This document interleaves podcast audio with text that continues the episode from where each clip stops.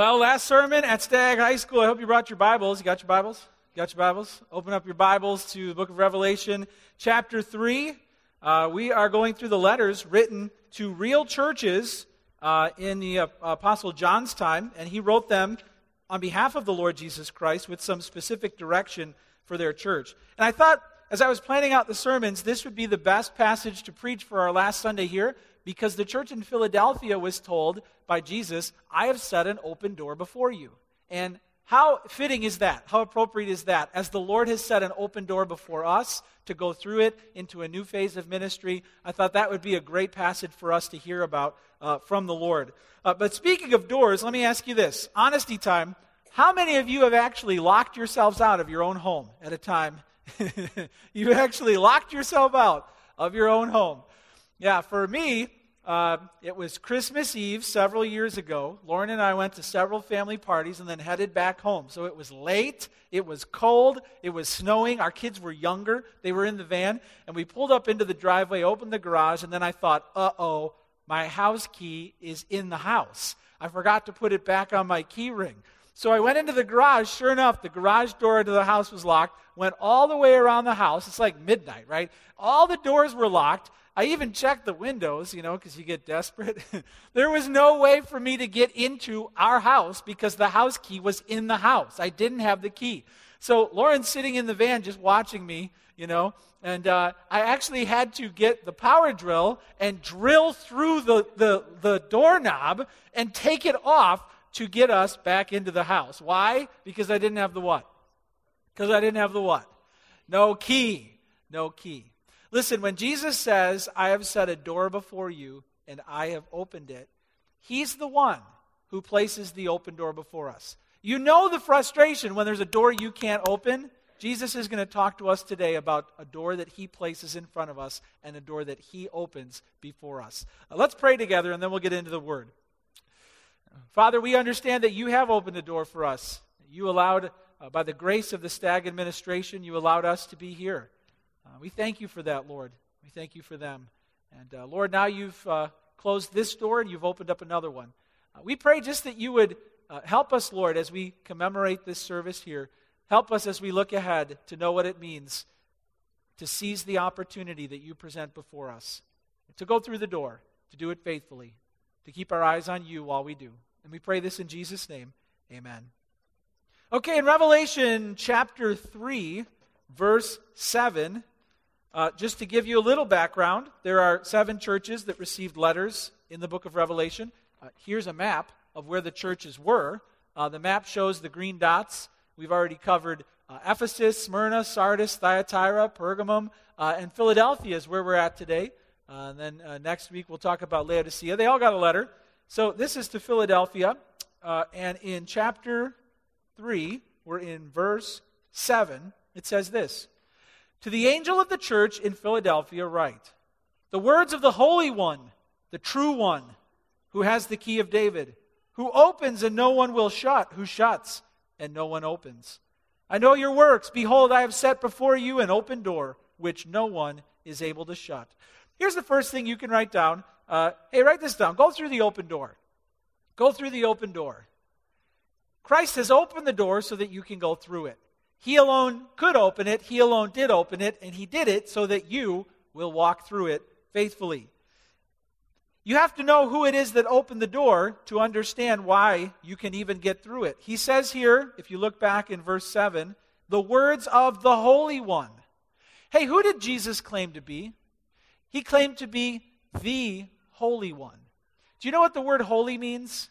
Holy means set apart from sin. Holy means uh, set apart from sin, consecrated. Now, listen, you can be made holy, but because we're born and we're sinful and we've sinned, someone else has to actually make us holy. Someone else has to, at a point in time, set us apart from sin, but not Jesus. Jesus says, I am the Holy One, meaning he's claiming an attribute of God, which is holiness. You can only become like that if God makes you like that, but Jesus says, He says, I am that. Well, maybe you have a family member who sometimes says, Well, Jesus never claimed to be God. Where did Jesus claim to be God? Hey, right here, he says, I am the Holy One. He also says, I am the true one. the true one. Uh, where do you get your truth from? Your beliefs about where the world came from, or why we're here, or what's right and wrong, or where everything goes after you die. Where do you get your beliefs from? Because Jesus says he gets his beliefs from himself. He says, I'm the true one. In other words, we don't believe that truth is personal. Christians believe truth is a person. You see, whatever is true has come from the nature of God because God is true. And whatever we believe, we believe it's right or true or good because it comes from the Lord and He is true. Jesus said, uh, He is the way, He is the truth, He is the life. And He says here He's holding something. It says, Who has the key of David, who opens and no one will shut, who shuts and no one opens. If you read in Isaiah chapter 22, it talks about this real person who had this key of David. Um, it could have been a literal, like he was in charge of the palace, right? David was a famous king, but um, from then on, he was just commemorated. He was just kind of described as one of the most famous kings. And God told David from his line would come a ruler who would rule forever. All right? So when it says here, I have the key of David, the key is symbolic for authority. And so Jesus says here, I have the authority that God promised to David's ruler. I have that authority the key to open entrance into the kingdom of God, the key to close off entrance into the kingdom of God. The bottom line is Jesus is holding the key that gets you access to God. All right? He's holding it. Who do you think Jesus is? If I were to ask you to write a one page paper of who Jesus is, what would you say? Would you say, well, he's a great, great religious guy? You know, would you say, well, he was a good teacher? Would you say he was a historical figure who taught people to love? Listen, the Bible says this he is the Holy One, He is the true one. He holds the key, granting anyone in this world access to God. That's what the Bible teaches. And so he's opening this door in front of us. Well, what doors does he open? Well, there's three doors that we can talk about. You can jot this down. The first open door would be this salvation. The open door of salvation, meaning he opens the door so you can go to heaven. He's the one who opens the door so you can get saved. This is the primary meaning in the text. When he's saying this to, to Philadelphia, when he's saying, I opened a door, he's basically literally saying, I've opened the door for you to go to heaven. Why would he focus on that? Well, because this was a Jewish congregation that became Christians. And here's what happened they got tossed out of the synagogue. See, the, the faith that they were rooted in, the faith, the synagogue that they went to as kids, threw them out, shut the door, and said, You're not going to heaven anymore. You are traitors. And so here Jesus is saying, No, no, no. I'm the one who opened the door. I'm the one who has the key, and no one can shut the door to heaven. There was a real big temptation for these people to go back to their old way of life to cave into the social pressure, to give up on Christ. And Jesus said, No, no, no, I'm the one who's opened the door. You go through this door. I'm the one who has the key. Let me ask you this Do you understand that nothing and no one can get you entrance into heaven but Jesus Christ? Have you come to the point in life where you realize that the door that leads you into heaven needs to be opened and that God gave the key to one person? and that person is Christ. Sometimes you learn the hard way what it means when someone else has your keys, right? And you can't open the door, you can't start the car. Um, you know, Lauren and I, we've been married 14 years, and pretty much every time we have exchanged car keys, something has gone wrong. It's just only bad things happen when couples exchange cars. Well, you take my car and I'll take yours. Then I show up at the office and I can't get in because I realize I have her keys. Or I get a text on Sunday morning and she's like, honey, you have my keys. I can't get the kids to church. And I'm like, oh, I've got the van keys. We did it again. And this has happened several times. Uh, but most recently, uh, I was supposed to take Jared to, to school. And so it was like, you know, it was like 8.25 and his bell's about to ring. And I'm like, where's my keys? Where's my keys? Where? Oh. I think Lauren's got them. So I called her, and sure enough, she's on 294 headed for Wheaton, and she's got my keys in her coat pocket. And I'm like, oh no, I don't have my keys. So I was like, well, Jared, it's 32 degrees out. I'm like, get your coat on. We're riding bikes to school. So we rode bikes to school through snow. He's like, I mean, it was tough. Uh, and, and he got to school. It was freezing cold. Why? Because I didn't have what? I didn't have my key. Someone else had my key. Understand this. God gave your key to someone else. You can't go up to the door and get your way in. You can't open this door. God gave your key to his son. His son has your key. Where's my key? Where's my key? Where's when you're standing in front of the gates, it's too late. Where's my key? Where's my key? Christ has it. He's got it now. He says, What I open, no one can shut. When you realize who he is, that he's the Holy One who never sinned, when you realize he's the true one who came so that you can know the way to God, when you realize that he has the key, you understand you must trust him to get you entrance into God's heavenly kingdom. And nobody else has the key. Christ is the only way. Have you come to the point where you understand that God has given you entrance into his heavenly kingdom, but he's put your entrance in the hand of his son? Have you come to his son and asked for forgiveness for sins? Have you realized why Jesus came into the world to die on the cross? Have you believed he was thrown in a tomb, that he rose again, that now he's living, even though he died, and he alone can give you eternal life? Have you gotten to that point where you realize who Jesus is and what he did for you? Maybe today's the day that you do realize that. But you need Jesus to open the door into heaven before you.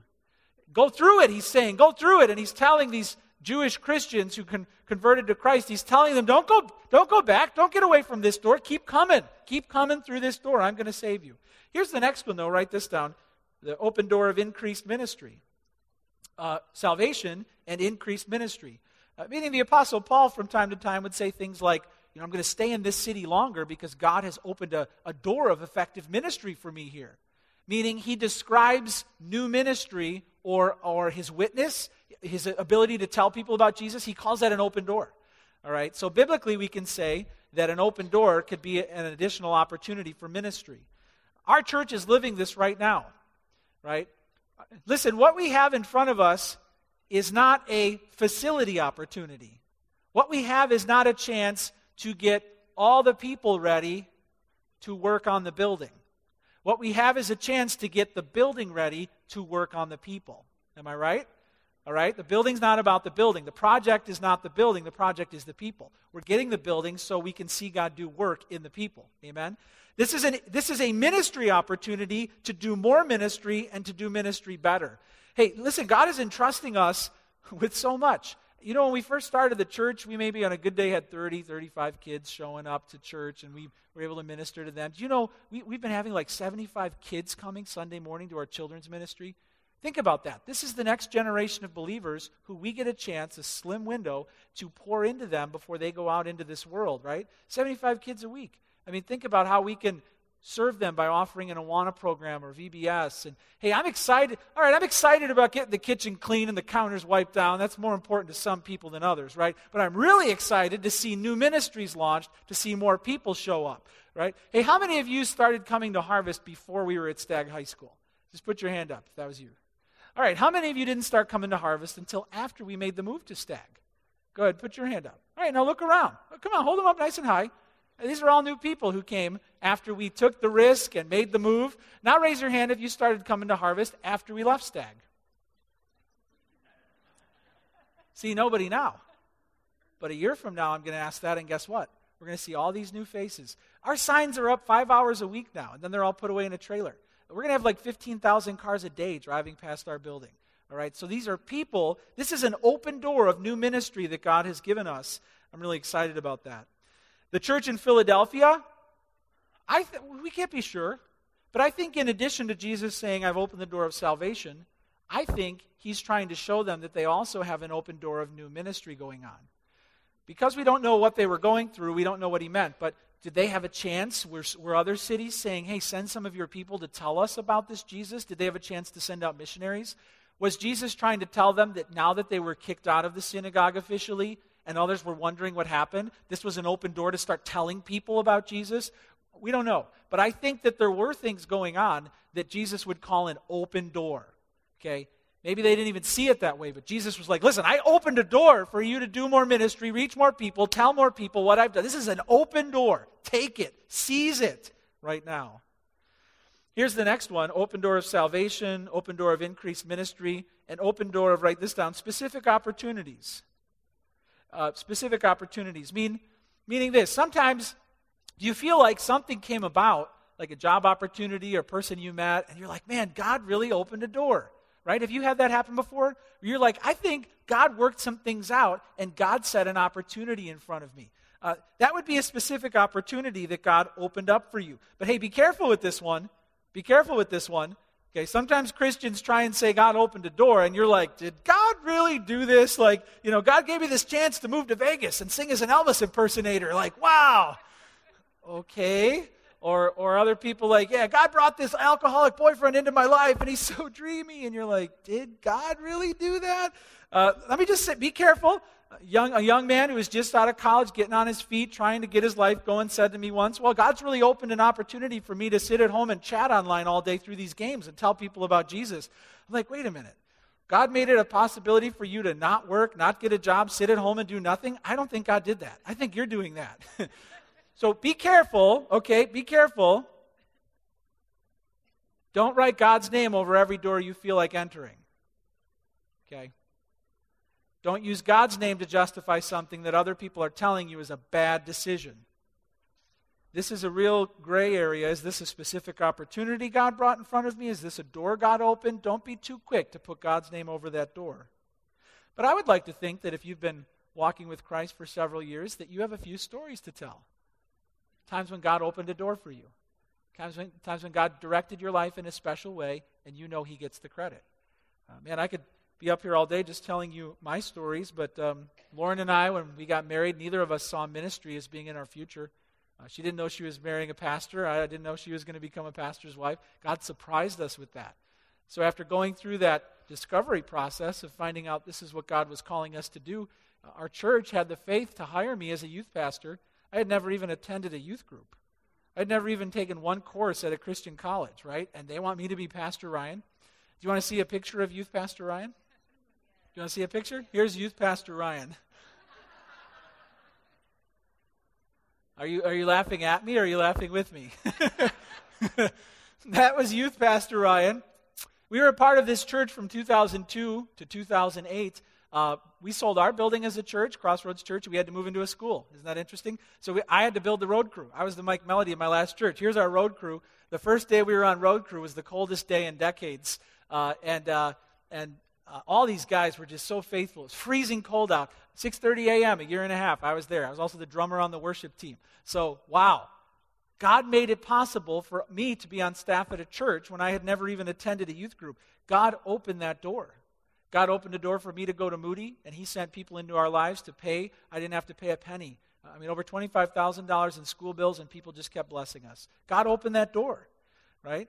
And then when I felt like it was time, God was calling us to do more, to maybe even, I didn't even know what. I didn't even know what. But God's calling me to do more. He's, he's about to open a door. I don't even know what. Right? My, our small group's praying about it. And uh, finally, I can show you where I was standing in Rolling Meadows at the Big Harvest campus. I could show you where I was standing when I was talking to this guy who I didn't even know. He was in charge of training church planters for harvest. Okay, and, and I said to him, I, I remember this is the first time it ever came out of my mouth. I think God's calling me to plant a church. And then I was like, did I just say that? Where did that come from? I didn't know where that came from. I didn't even tell Lauren about that. Like, what's. and he's like, hold on. And then he got the other guy who was walking by at that moment. Hey, come over here. They're, and the two of them were in charge of recruiting and training church planters for Harvest. So later that night, we talked again, and I called Lauren that night. I was sitting in the parking lot of Harvest Elgin, and I said, I think God just changed our lives. I, I don't know for sure, but I, I think God just opened a door and changed our lives. And she's like, okay, when are you going to be home? And so then we started talking about it, but I was right. That was a moment when God opened a door that we had to go through with courage, and that led to this, right? Here's a picture of my training center class. Uh, these are several guys who went out and planted churches in different places. And uh, there's Pastor James and Kent Shaw and David Jones who helped to train me. And then we launched a church. And, and here's the next picture of our you know, new baby church, just about a year old, and there's a family picture at our first building that we got to rent. Uh, you know, God opened a door for us to be in that building. God opened a door for us to be in Palos, uh, right? I'm sure you've got stories of doors that got opened, but here, this church in Philadelphia, they had specific opportunities, and they had to seize them. They had to seize them. You can almost tell, though, that Jesus, because he is the chief shepherd, understands that their feelings are tempting them to not go through the door. Um, and so if you check out verse 8, he says here, I've set before you an open door, no one is able to shut. Then he says, I know that you have but little power. He's kind of telling them what they're going to tell him. We're, we're not very big. We're not very courageous. We can't really go through this door. This is going to be too challenging. And he's like, I know. I know you've got little power. I know there are bigger churches out there. I know you don't have much money. I, he's like telling them. He's talking to this small church with a lot of faith. He's like, I know. I know, but I want you to do it. Don't let your limitations stop you from following me. And hey, maybe you feel outgunned. Maybe you feel like the people around you, you know, who are trying to get you away from Christ, you feel like, man, it's just there's a lot of pressure. And he's like, hey, I know. I know.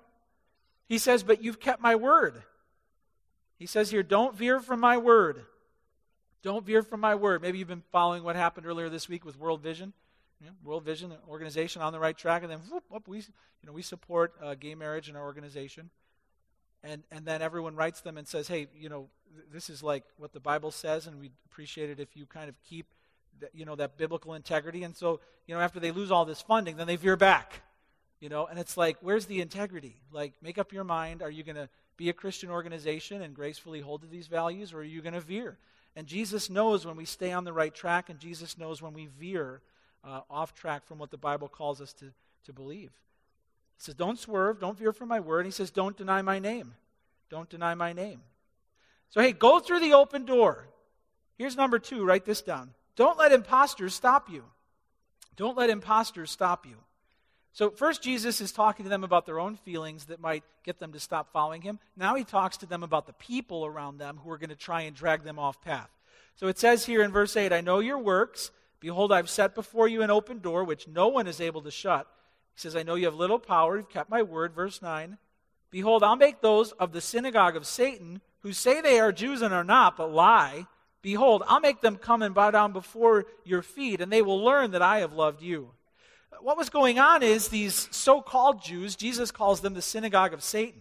So they were like apostate Jews. They didn't even believe, they were just Jews by name. And Jesus says they're lying.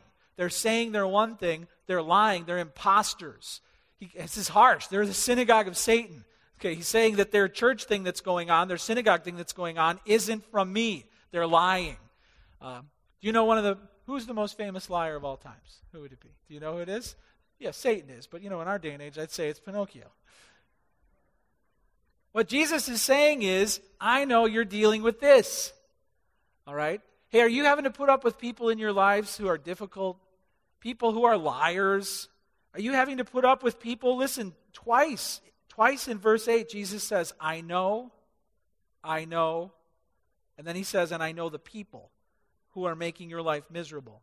These are not God's people. Doesn't it frustrate you when people call themselves religious or Christians and you know they're not? Doesn't that frustrate you? Like when the politicians are talking about God and showing up to the prayer breakfasts and you, you know they want votes. It's like, just stop already. Doesn't it frustrate you when the actors or actresses get up on stage and they thank God and, and they're thanking God for the award as if He's the fan that handed down that award to them, right? And, and it's like, really? Like, I'm pretty sure that movie you broke all of His commandments. And you think He's your fan who's giving you this award? Like, like, Jesus isn't above saying there are certain people who are saying that they believe in God and they're with me and they're lying.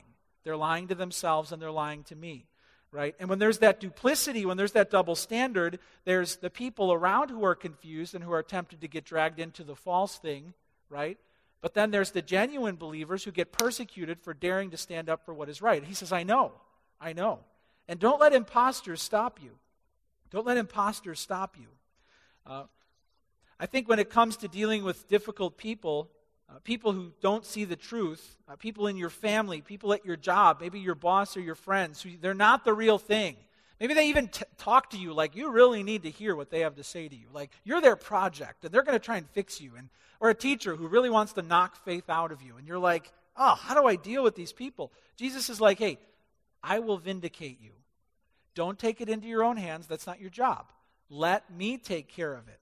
Do you know the Bible calls us to not retaliate, but just to be gracious with those who oppose us, who believe different things, or who maybe come at us and, and challenge us for what we believe? We're supposed to be loving and we're supposed to be gracious. Uh, you don't have to turn there, but let me just read to you Romans 12 uh, from 17 on. Let's, just let this minister to you. Repay no one evil for evil, but give thought to do what is honorable in the sight of all. If possible, so far as it depends on you, live peaceably with all. Beloved, never avenge yourselves, but leave it to the wrath of God. For it is written, Vengeance is mine, I will repay, says the Lord. To the contrary, if your enemy is hungry, feed him. If he is thirsty, give him something to drink. For by so doing, you'll heap burning coals on his head. Don't be overcome by evil, overcome evil with good. Hey, have people hurt you recently? Have people challenged you ungraciously? Have people pressured you? Listen, don't let them drag you off path. Okay, but don't let them drag you into it either. Be gracious, be Christ like, be kind, and trust that the love of God is trying to get them to repent, and trust that the justice of God will faithfully repay anything that they have done to you. Jesus says they will bow before you and apologize. These are the Jews who persecuted the Christians and threw them out of the synagogue. And here I think this looks ahead to when Christ returns, right? One of the things he's going to do is he's going to make those who persecuted the church come, and he says, I'm going to make them fall at your feet and apologize for what they did to you. Okay, now how many of you are loving the thought of your enemy falling at your feet and apologizing for the way they talked to you or the way they treated you? Or see, but you want to make it happen, but God's like, nope, that's not the way my world works. I'm the one who's going to bring them. Now, this could also actually be a picture of a person who got saved, right? Who had a change of heart, and he makes them show, I was wrong, I was wrong. And, and hey, pray for your enemies right? Pray for them. But Jesus also says, I'm not just going to get them right with you by making them apologize, right? They'll know that I loved you. Jesus says, I will tell them I loved you, and you were lying about what you and me had. Do you see what he's doing here? Jesus is not going to let those who are lying to themselves or others about their true relationship with God get away with it. He's, the time will come where he says, You said you were this, you were lying, and then they're put away from his presence forever. Jesus is going to clear up who really is on the page with him and who really isn't, and who was lying all along about truly being one of God's people. This is what's coming. So, number one, go through the open door. Listen, don't miss out. This is your chance. This is your chance to let Jesus, who has the key, welcome you into paradise. Number two, don't let imposters stop you. Right? Don't let imposters stop you. Here's number three. Write this down. Remain faithful, and I will deliver you. Remain faithful, and I will deliver you. Check out verse 10. It goes on to say in verse 10 Because you have kept my word about patient endurance. All right, pause there for a second. You've kept my word. Jesus wants us to follow all of his commandments, right? Go and teach them to obey everything I've commanded you. So, one of the things he says is, I want you to patiently endure under trial. Okay, those are one of those verses that you might not like that it found its way into the Bible, but Jesus is going to let, even if you're, do, if you're doing everything right, he's going to let painful trials enter your life. Then he's going to watch how you go through it. And he's telling you in advance the pain is coming through other people or through your circumstances. And he wants you to keep his word about patient endurance, meaning you're going through it faithfully with Christ. And trials really show the truth that's in the heart of a person. Uh, trials are God's way of sifting through who's really a Christ follower. And it's important that you may remain faithful through the trial. Why? Because the faithful will be delivered, the faithless will be devoured. That's the principle that's found here in what the Bible goes on to say. Because you have kept my word about patient endurance, I will keep you from the hour of trial that is coming on the whole world to try those who dwell on the earth, verse 10 says. What does that mean? He goes on to say, I'm coming soon. So I think here he's referring to the end when Christ returns. And do you know that it says here that it's going to be a pain filled trial? Now, the world's going to end, according to the Bible, with a seven year period of tribulation. All right? We believe that that's literal. We believe that after the seven years of tribulation, that there's going to be a thousand years where Christ rules the earth, this earth before it's ever changed. Not heaven in the biblical sense of the word, but a restored earth. We would be therefore what's called pre mill. We believe we're living before the millennial kingdom. And Jesus is getting his church. He's not just saying this to Philadelphia, he's saying this to his church. He says, Hey, I'm coming soon. I'll keep you from the hour of trial that's about to come on the whole world, but you have to be one of mine. You have to show yourself to be faithful to me. Okay? And we're not going to get into the debate here about what he means by when he's going to keep them from trial, but I'll just say this. Some people, and even some of our elders, believe that what, what that means is that at the beginning of the tribulation, God grabs his church and takes them out of it, right? Other people believe that just as when Israel was in Egypt, God keeps them through the tribulation, but he shows them a special spiritual protection throughout so that he keeps you here through the tribulation, and at the end, then he comes and he, he draws you up, and then he uh, returns with you. Uh, we have people in our church who believe both things. Someone once said, Don't join the planning committee, join the welcoming committee. I like that. Prepare to welcome him back. Don't try and plan it out. But it says, Remain faithful, and I'll deliver you. Let me ask you this Are there some things in your life, some painful things, that God has walked you through? Like chapters in your life that you wish weren't even written. You don't know why God chose to put that chapter in your life. But maybe you reach the end of it and you realize God did some things, right? Maybe you realize that God will allow things in your life that He wants you to patiently endure. God saved you from some painful things. Maybe there are things that He prevented before they happened, or things where He shortened the duration of it, or the intensity, or, or things where He allowed it to run its full course, but He walked you through it every step of the way. Do you have some stories like that? See, because every one of God's children will suffer like the world, but He will be with you. So he'll show that you're different. He'll show that you're different. And trials show who truly loves Jesus. And trials show who Jesus truly loves. That's what trials are for. And maybe you feel like, man, why does God have to give me closed doors? Why does He have to give me suffering? Why don't, why don't we have a God who just gives me good things and open doors and blessings? And okay, try that with your kids this week. Only say yes for one week only. Just say yes to everything your child asks you, just for one week. I don't care how old they are. All right? And when you get back from your third trip to Disney in the same week, then next week you'll realize why God says no sometimes, right? And as you look back over your life, there are some things you wanted that God said no, and you know now that's a really good thing that He did. Uh, check this out. Maybe you want God to give you nothing but green lights in life. You want Him to just pave your road with open doors, and, and the thought that He would put a wall in your way or allow painful people to hurt you. Why would He let that happen? Uh, because trials show that you love Jesus, that you really love Him, that you're not just in it so that He can shower blessings on you from above, right?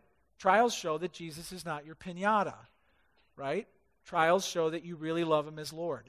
And trials show his opportunity to love you in a special way, in a way like he doesn't love those around you who aren't his followers, but he wants to. To try those on the hour of trial. It, the, end, the end end is here referred to as like a trial, like a courtroom scene. So, why would God let the world end so horribly? Well, because the pain squeezes out the truth about a person's faith. Okay? And when, when all hell's breaking loose on the earth, it's a good way to show what's really in your heart. There's no hiding it. And he says, Remain faithful, and I'll deliver you. Remain faithful through trial. And he gives us uh, four subpoints here. He gives us four outcomes of if you remain faithful. So you can jot this down. Remain faithful. Why? So no one seizes your crown. So no one seizes your crown. He says in verse 11, I'm coming soon. Hold fast what you have, so that no one may seize your crown. Sometimes a crown can be descriptive of a spiritual reward for faithfulness. I think here it's best to see this crown as a crown given to anybody who crosses the finish line into heaven. It's the crown of eternal life. Meaning there are some former Jews who are thinking of trusting Christ and they're going to the church and maybe even they got baptized, but they're really in their heart still undecided because they go to the family party and grandma's still giving them the guilt trip about why they left the synagogue. So they're undecided, but they're kind of doing Christ stuff, but they're kind of still doing, and the book of Hebrews lays this whole thing out if you read it. And what Jesus is warning them is if you get talked out of following me and you go back, you have let someone steal eternal life right from under your nose. They took your crown, meaning you're not going to heaven. If you make that choice to walk away from me and go back to your old way and give in to the pressure, you're not going to heaven. He's trying to get them to go through the door that He's opened before them. Hey, don't let anyone seize your crown. Don't let anyone talk you out of following Christ. Don't let anything in this life prevent you from throwing your whole soul into Christ's hands. He opened the door. Here's the next one no one will seize your crown, and so you'll conquer. You'll conquer. says here, No one will seize your crown. Verse 12, the one who conquers, I will make him a pillar in the temple of my God. Uh, the word conquer is a really strong descriptive way of showing how this world's going to end. Okay, if you haven't already realized, there's a battle between good and evil. That pans out, that plays out in a thousand different ways in your city and in our world. There's a raging battle in heaven between good and evil. And that war is going to end, and God's going to win that war. Okay, and He's going to put evil away from Him forever. Name a sin you want in heaven. Get to heaven on the first day, someone steals your iPhone. In heaven? Do you want sin in heaven? Answer not even a little sin? How does God get rid of sin? Well, those people who are eternally committed to their depravity will be forever put out of his presence. It's a righteous and just thing that he does. That's called you will conquer. If you're on his side, you will be on the, the righteous side. You will be on the good side, and you'll be able to enjoy sinless perfection forever. But if not, if you choose to not follow him, if you choose your sin over him, you won't conquer. Then he says this, you can write this down. So no one will seize your crown, so you'll conquer. So you'll be a pillar in the temple. Write that down. So you'll be a pillar in the temple. This is really a, a very interesting way for Christ to say this to a Jewish community. This book was written late, late, late 80s, 90s maybe, AD, so Christ is long gone. Do you know what happened in AD 70? Jesus had told his disciples, they were looking at the temple, this temple's amazing. And he's like, yeah, it's all going to get torn down. See, because they rejected Christ. And so in AD 70, the Roman army came against the city. There was an uprising in Jerusalem. They destroyed the temple and burnt it to the ground. So by the time they received this letter, these Jews, like it was their 9 11. Okay, if I say to you 9 11, you know exactly what I mean. You know, some of our uh, prized architecture, our buildings crumbled in flames to the ground. Okay, you would, there would be emotion behind that. Am I right? Am I right? This is how they felt about their temple. Their temple was their 9 11. It got burnt to the ground, it was still in ashes. And they hoped maybe we can rebuild it. Maybe we can put. It still hasn't been rebuilt. All right? There's only one wall left to show that God promised He would destroy it. He did destroy it because they trusted their religion and not their God.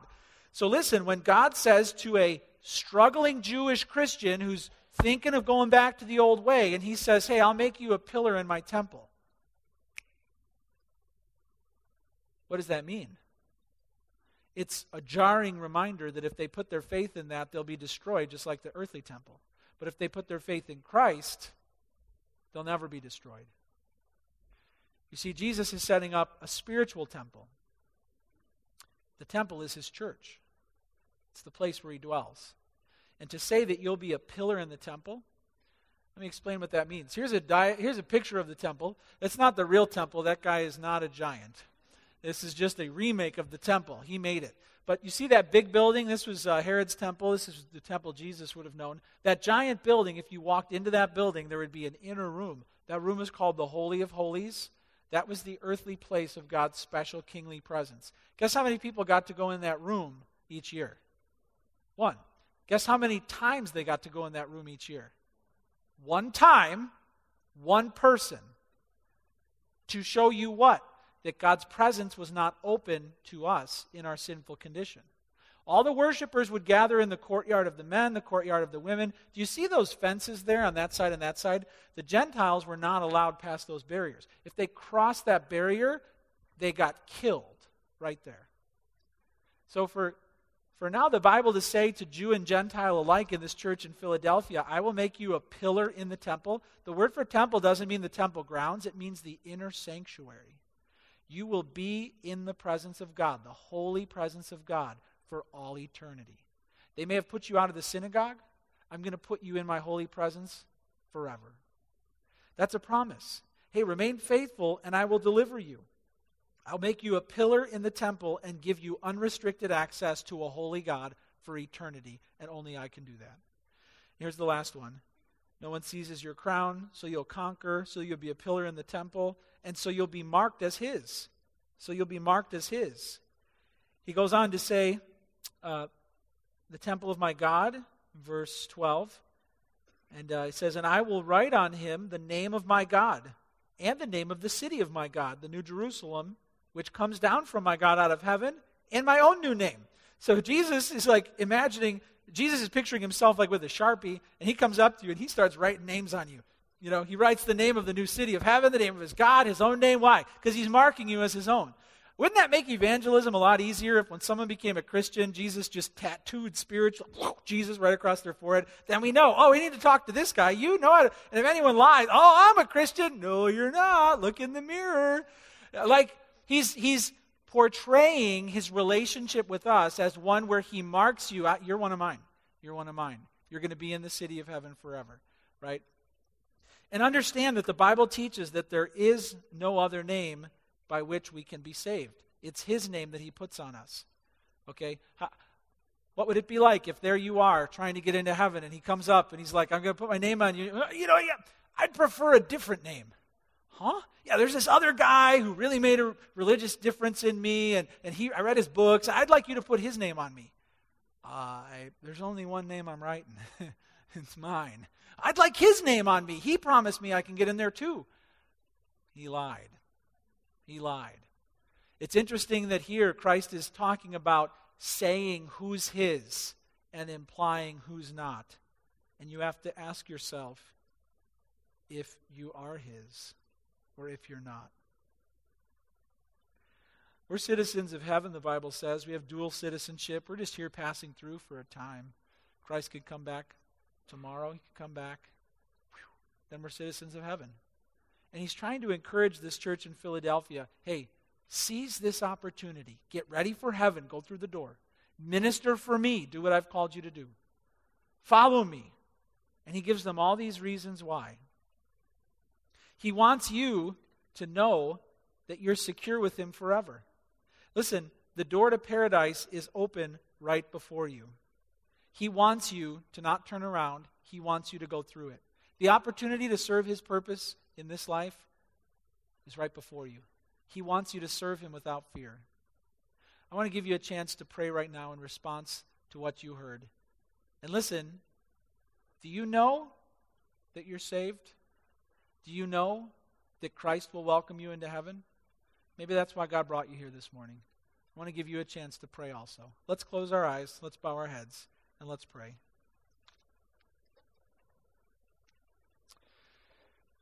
Lord Jesus, we understand your word is true. And we thank you, Lord, that you have opened before us a door that no one can shut. Jesus, thank you for coming down from heaven to live the perfect life, to die on the cross, to open the way for us to be saved. I wonder here, Lord, if there are some who don't have confidence that they'll be with you forever. But today you've made it clear to them who Jesus is and what he did. Lord, today you've shown them that Christ is the Holy One, the true One, the one who holds the key to paradise forever. Lord, we're so grateful that you made a way for sinners to be with you forever. And I just want to give people here an opportunity to repent and put their faith in Christ. They may want to pray something in their own hearts like this Father in heaven, thank you for your patience with me. Here and now, I repent of my sins and ask Jesus to be my Savior. I recognize and understand that Jesus alone has the key, that you've honored him, and I trust Jesus to get me into heaven. Forgive my sins, come into my life, and use me for your purposes. Help me to know that I will be a pillar in your temple, that I will be in your presence forever. Give me that hope, give me that joy. And it's in Jesus' name I pray. Amen.